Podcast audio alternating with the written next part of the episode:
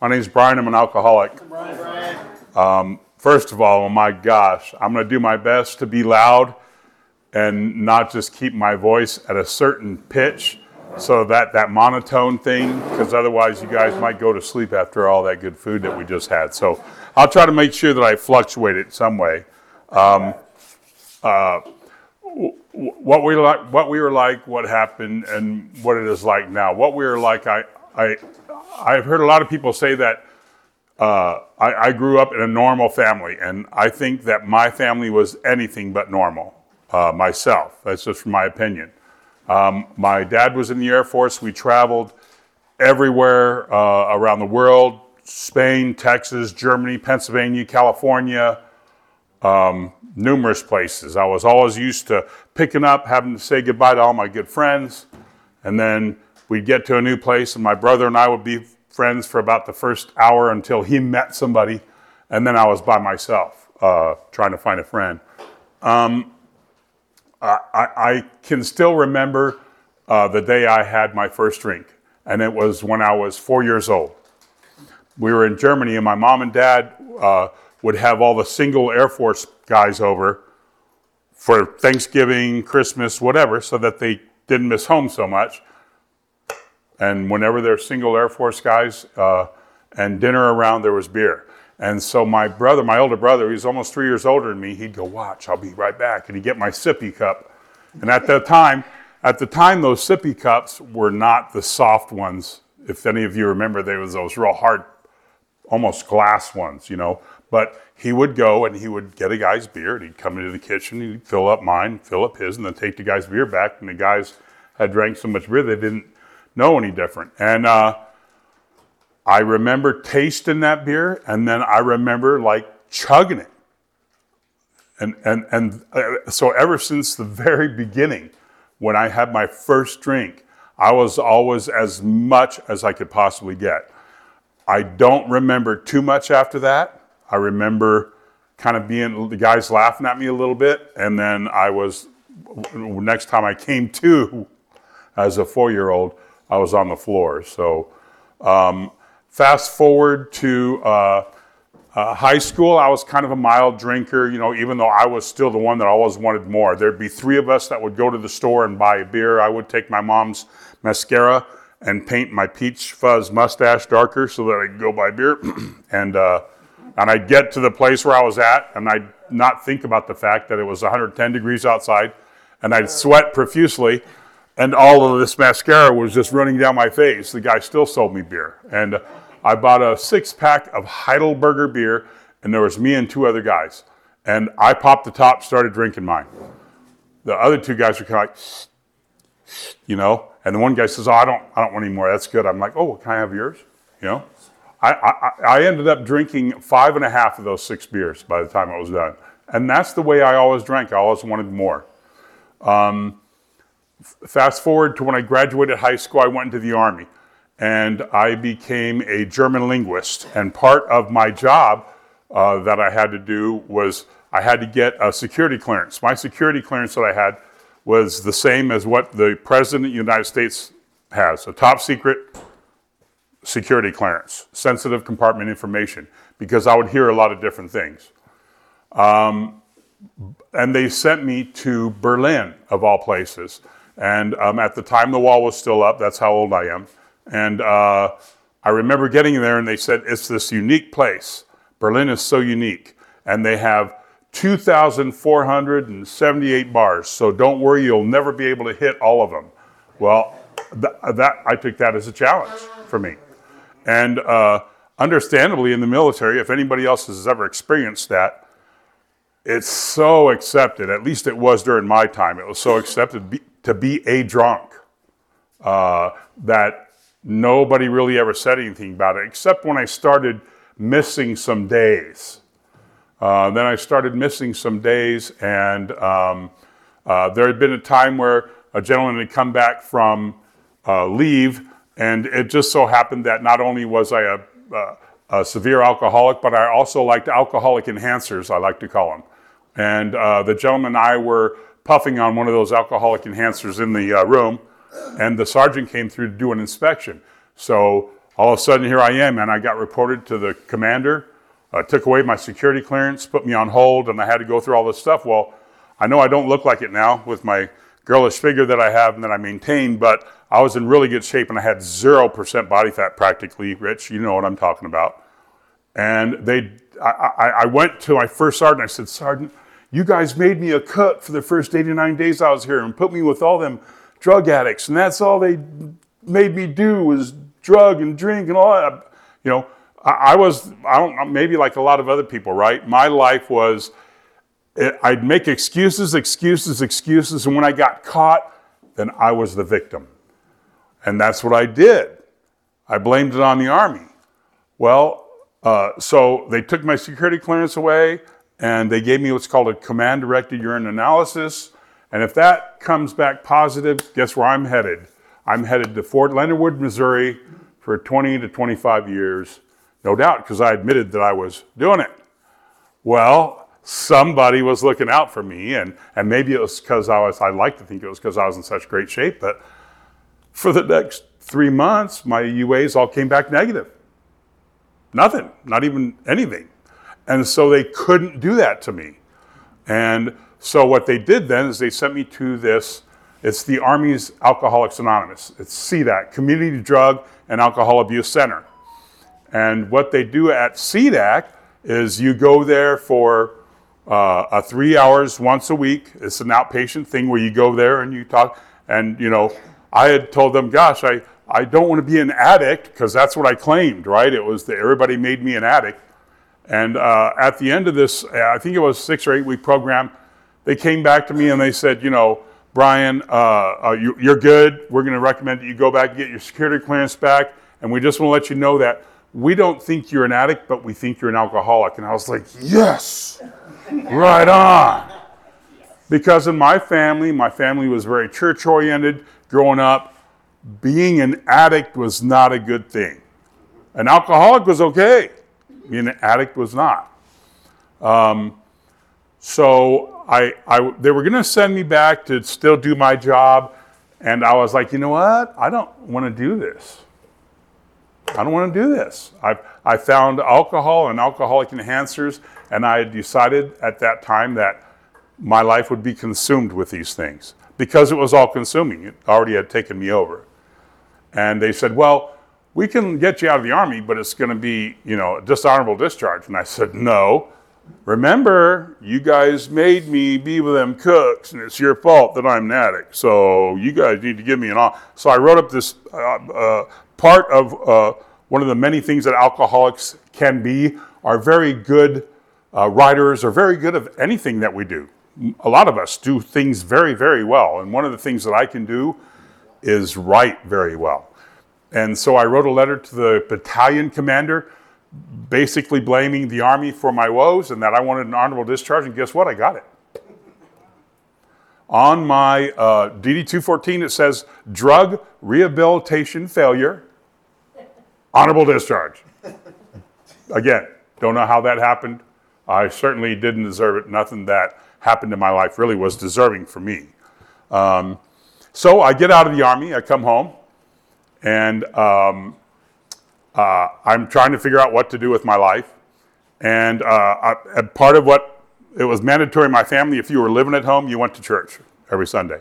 I was going to church, and there's this guy, you know, looks he looks like the quintessential FBI agent, white hair, six foot four, 230 pounds. Wife was beautiful, and one day he came up to me and gave me a card and said, I mean, "We know you have a clearance, I, right?" I mean, I'm like, "What? Who the hell is this guy?" He comes up to me and said, "We know you have a clearance." Uh, we'd like you to come work for us. And it said FBI on his card. And I'm like thinking, really? You know? and I went home and I went, now wait, if I, uh, if I go into the FBI, I can't drink and use alcoholic enhancers like I like to.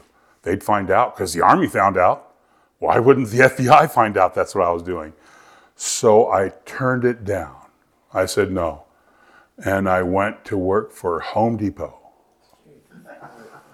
um, so uh, alcohol, of course, is still dominating my life, and uh, I'm driving a forklift. Uh, this is the times uh, during the times when Home Depot wasn't controlled with gates and fences. If you ever gone to Home Depot and they have to put everything up when a forklift comes out, we didn't do that. We just, you know, beeped the horn and looked over our back. And and uh, my ex-wife uh, started working there as a cashier.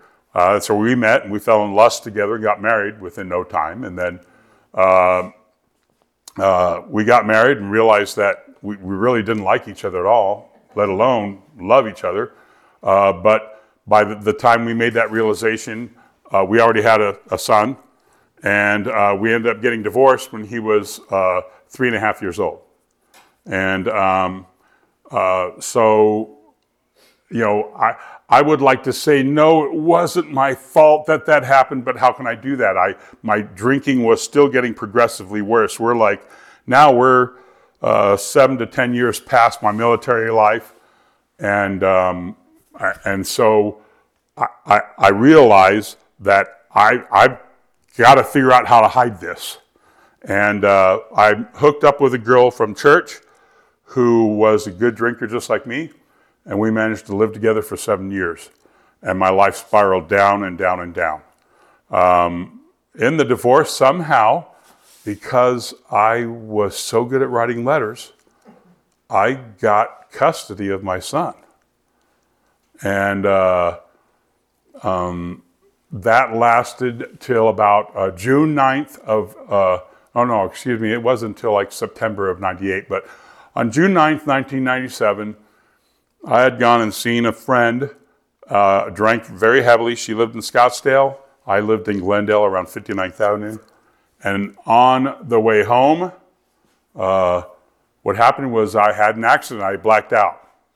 And I, um, they had done, it's terrible. I'm in the hospital. I'm all, I got a big bad scar right here on my eye. And I broke my orbital. My eye actually popped out. And, uh, how I still see with it, they didn't could never understand, but I was able to. Um, but I ran into an off-duty Phoenix police officer. So when I do stuff, I do it really good, right? If I'm gonna, I mean, I either do really good, good, or I do really bad, good. But either way, I do it good. And uh, her dad was the sergeant of the Phoenix Police Force. And they knew that as victims, they could charge me with a class three aggravated assault, dangerous crime, because the vehicle, vehicle is considered the weapon. And, um, and that's what I got charged with. So I have a Arizona Department of Corrections number. I went to Arizona uh, prison for uh, my sentence was two and a half years. I got very fortunate because I could have been in there for five to 15, but I got two and a half. And uh, because I'm such a good guy, I got good time. Now, I'm not uh, utilizing any alcoholic enhancers. I'm not drinking at all, and I get out.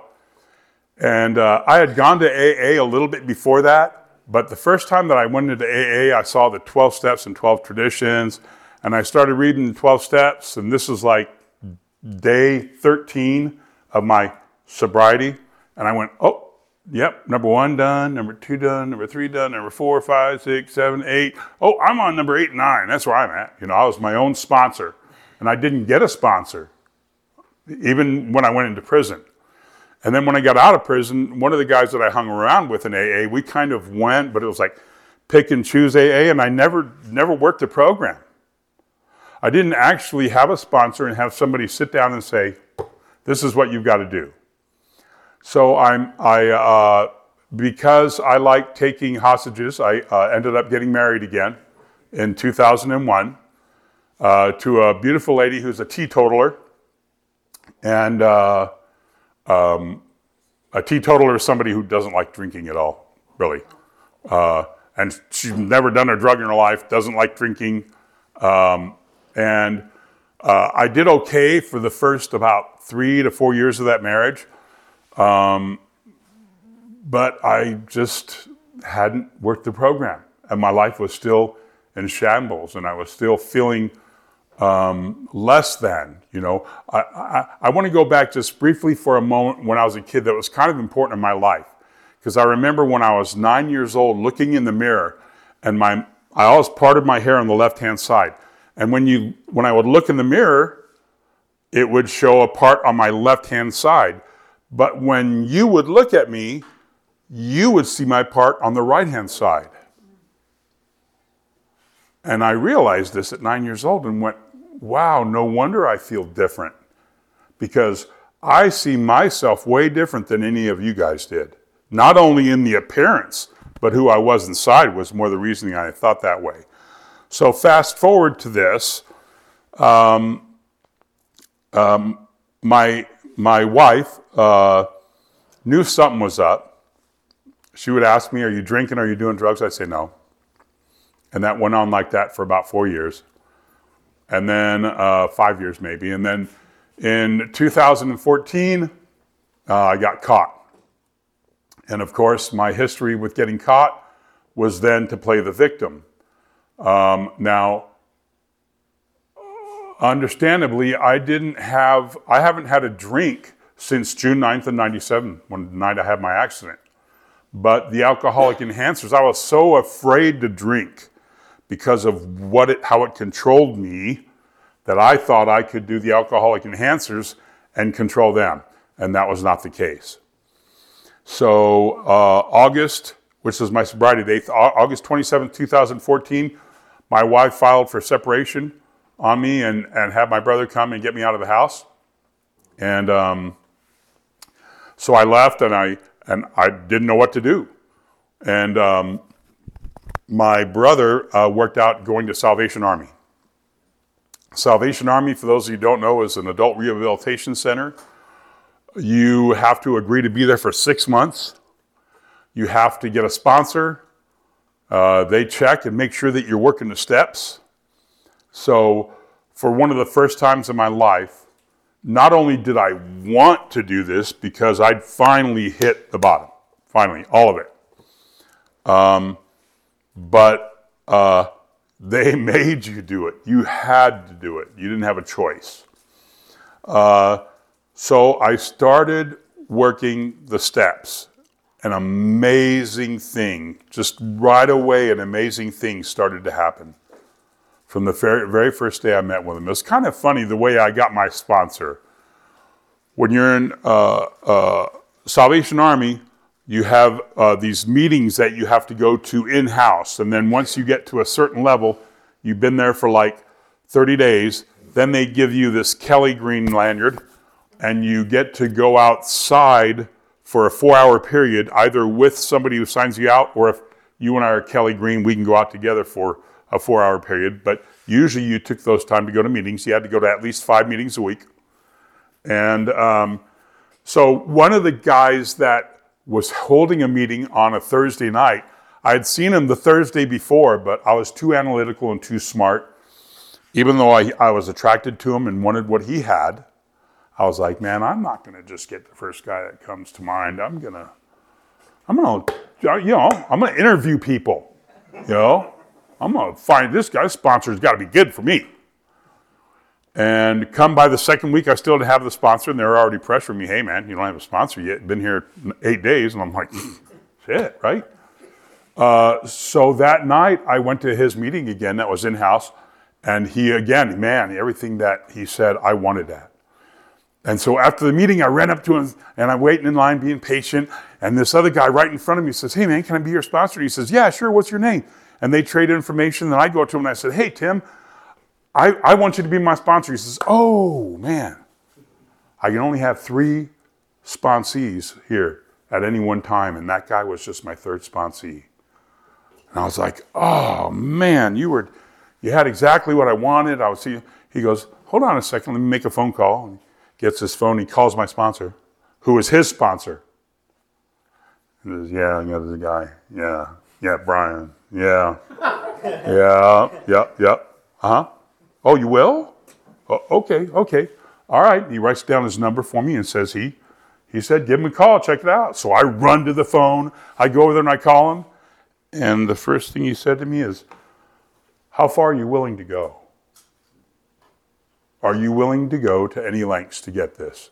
Because if you're not, you might as well call somebody else. And uh, he told me he was this I can't say ex Marine. If anybody here is a Marine, you know I can't say that. He's just a, a non practicing Marine Corps person now. Um, but, uh, anyway, so I had envisioned this again, FBI guy, right? Six foot four, 240 pound dude coming in and going, you know? And so on that Sunday when he was going to come, we were going to have our first meeting. I'm anxiously looking at the door, people coming in, standing right up front of the desk looking, and this, I- I'm trying to just describe what he looks like. If you ever seen Karate Kid and Mr. Miyagi, it's exactly what this guy looked like. He came in in sandal shorts, had just all old red hair, just gruffy face, hardly any teeth, and uh, and he, he got like to right here to me, and I and I, I kind of look at him, and, and he goes, uh, "You're Brian, aren't you?" And I go, "Oh yeah, you're Kelly." Oh man, okay, uh, all right, but you know what? That man is still my sponsor and and I wouldn't have had it any other way. Somewhere again, somebody knew something was happening beyond my control, and it was a good thing for me in my life. Um, uh, so my wife had filed for separation, but it, it she hadn't made it official yet. And I, one thing I didn't want, I did not want another divorce on my resume. So I'm sharing that with my sponsor and saying, well, you know, pray about it pray about it. And I'm like, you know, I'm trying not to cuss because I can cuss every once in a while, but, but I was like, I don't want to fricking pray about it. Praying doesn't do any good. He goes, Oh, you'll find out. It sure does if you pray. So I started praying, you know, God, I don't want to get divorced. I don't want to get divorced, you know. Help me to stay sober. I don't want to get divorced.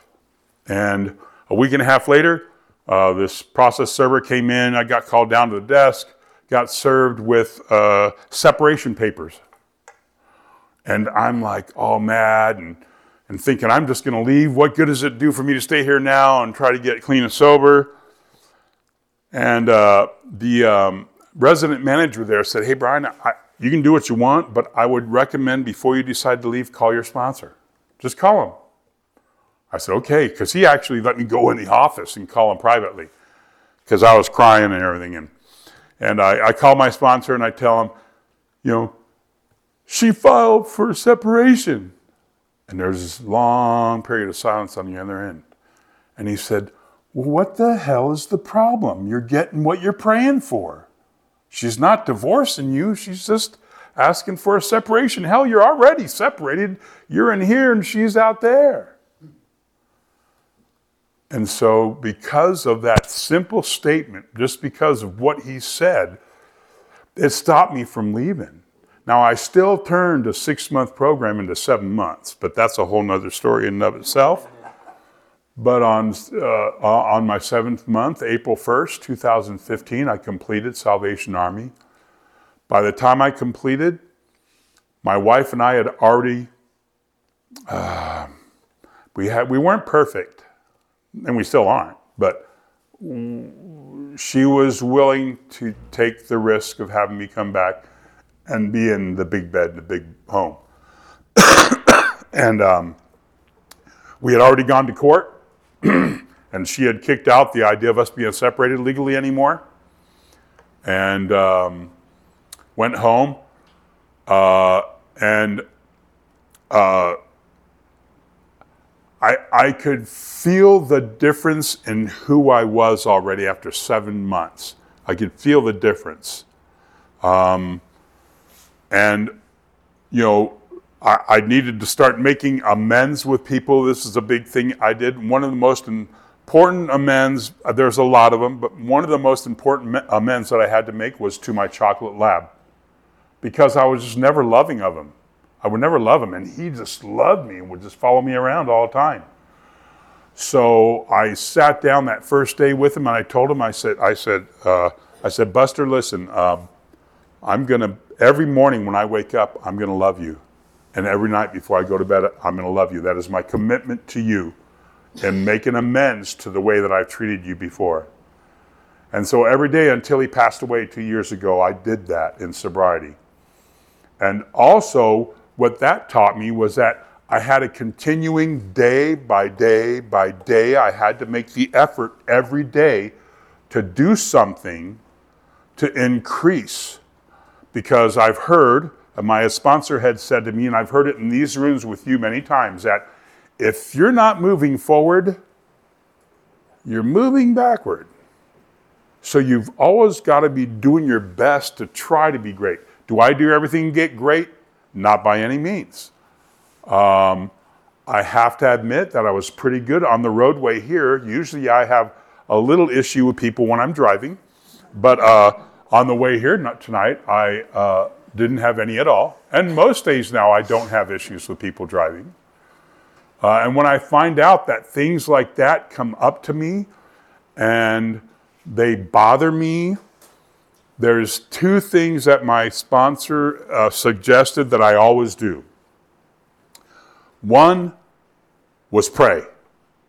First thing he told me, when you are feeling off, when you're not feeling right, you need to pray. And then the second thing you need to do is give me a call. So now, today, the way my life goes, I am, he has, this program is incredible in so many ways. I pray every morning without fail. I pray every night without fail. Sometimes even throughout the day, I pray. Um, I never have been, nor am I now a great meditator. However, my sponsor, again, he puts this, he always says, I've got a suggestion for you. he never says, This is what you need to do. He says, I have a suggestion for you.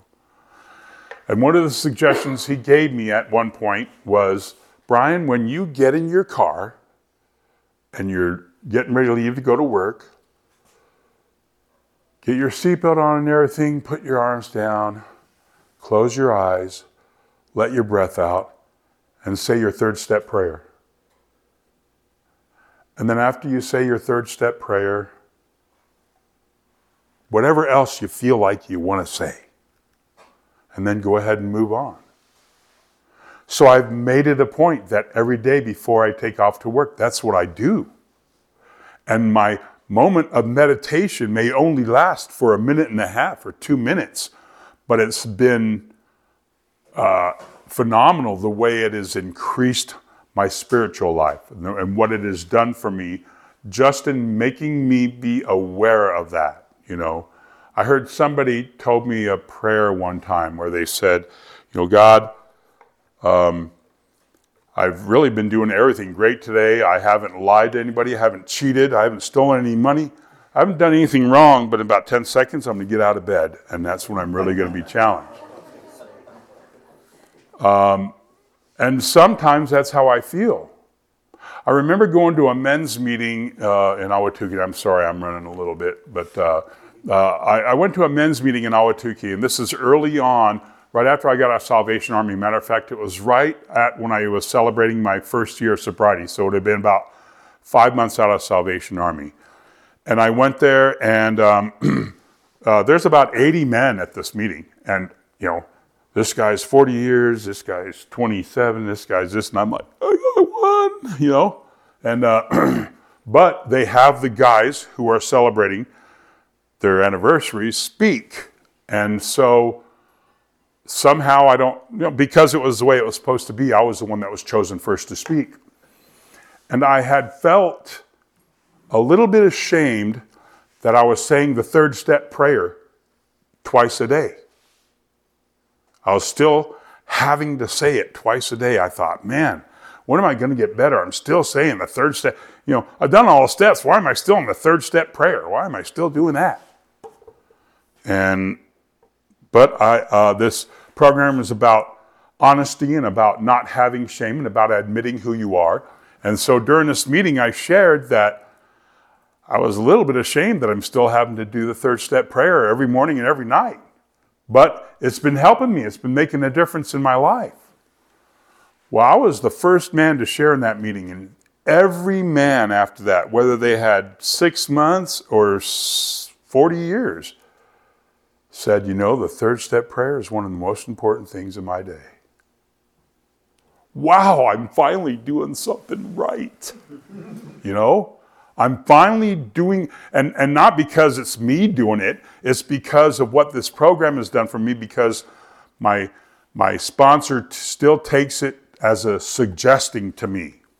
Uh, recently, I was frustrated. Now, share this and then I'll open up to everybody here. But uh, be, I was getting frustrated because my wife used to work from home and now she has a regular job.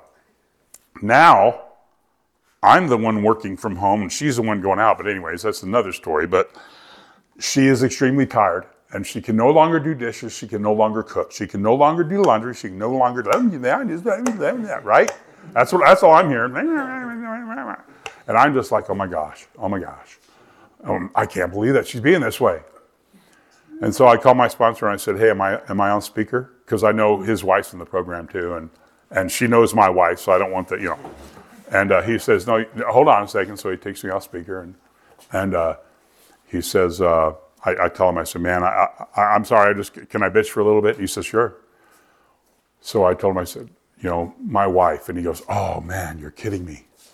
And I go, no. And he goes, you know what? I have the same thing. He said, my wife, she always wants me to take care of her. She's always want me to go get her something to eat. She's always asking me to change the channel for her. Always asking me to go and out to the store and get her coffee. And uh, she's, and all of a sudden, I, I realized because I know the situation of my sponsor and his wife. His wife had COVID and got long COVID. And she got it so bad that she lost uh, quite a bit of function. She had to learn how to walk again. And, and he is retired now and he takes care of her. And he has diabetes. And he's had this sore on his toe for three and a half, four years. And and he says, Yeah, my wife is doing the same thing. He's complaining about her. And guess what? He had his toe amputated today. I had to say that's not Um, but what that did for me two days ago when I was talking to him, I was, oh my gosh, here I am complaining about my wife that won't do the dishes or cook. And he's having to literally get her on the hoist machine and put her in the tub and literally having to provide care for her. Man. But you know, um, that's one of the most wonderful things that continues to happen to me in regards to this program is that as long as I keep trying to do the best that I can, I love the saying progress, not perfection because I've never felt that I'm a perfect person. But I like the thought of continually trying every day to be better, continually trying to. And you know what? Guess what happened last yesterday? I got off work at three o'clock and Brian started doing dishes. And I, my mom, my mom taught me how to do dishes. Okay, I do dishes better than my wife does. She does them and leaves them all piled up on the sink. Nope.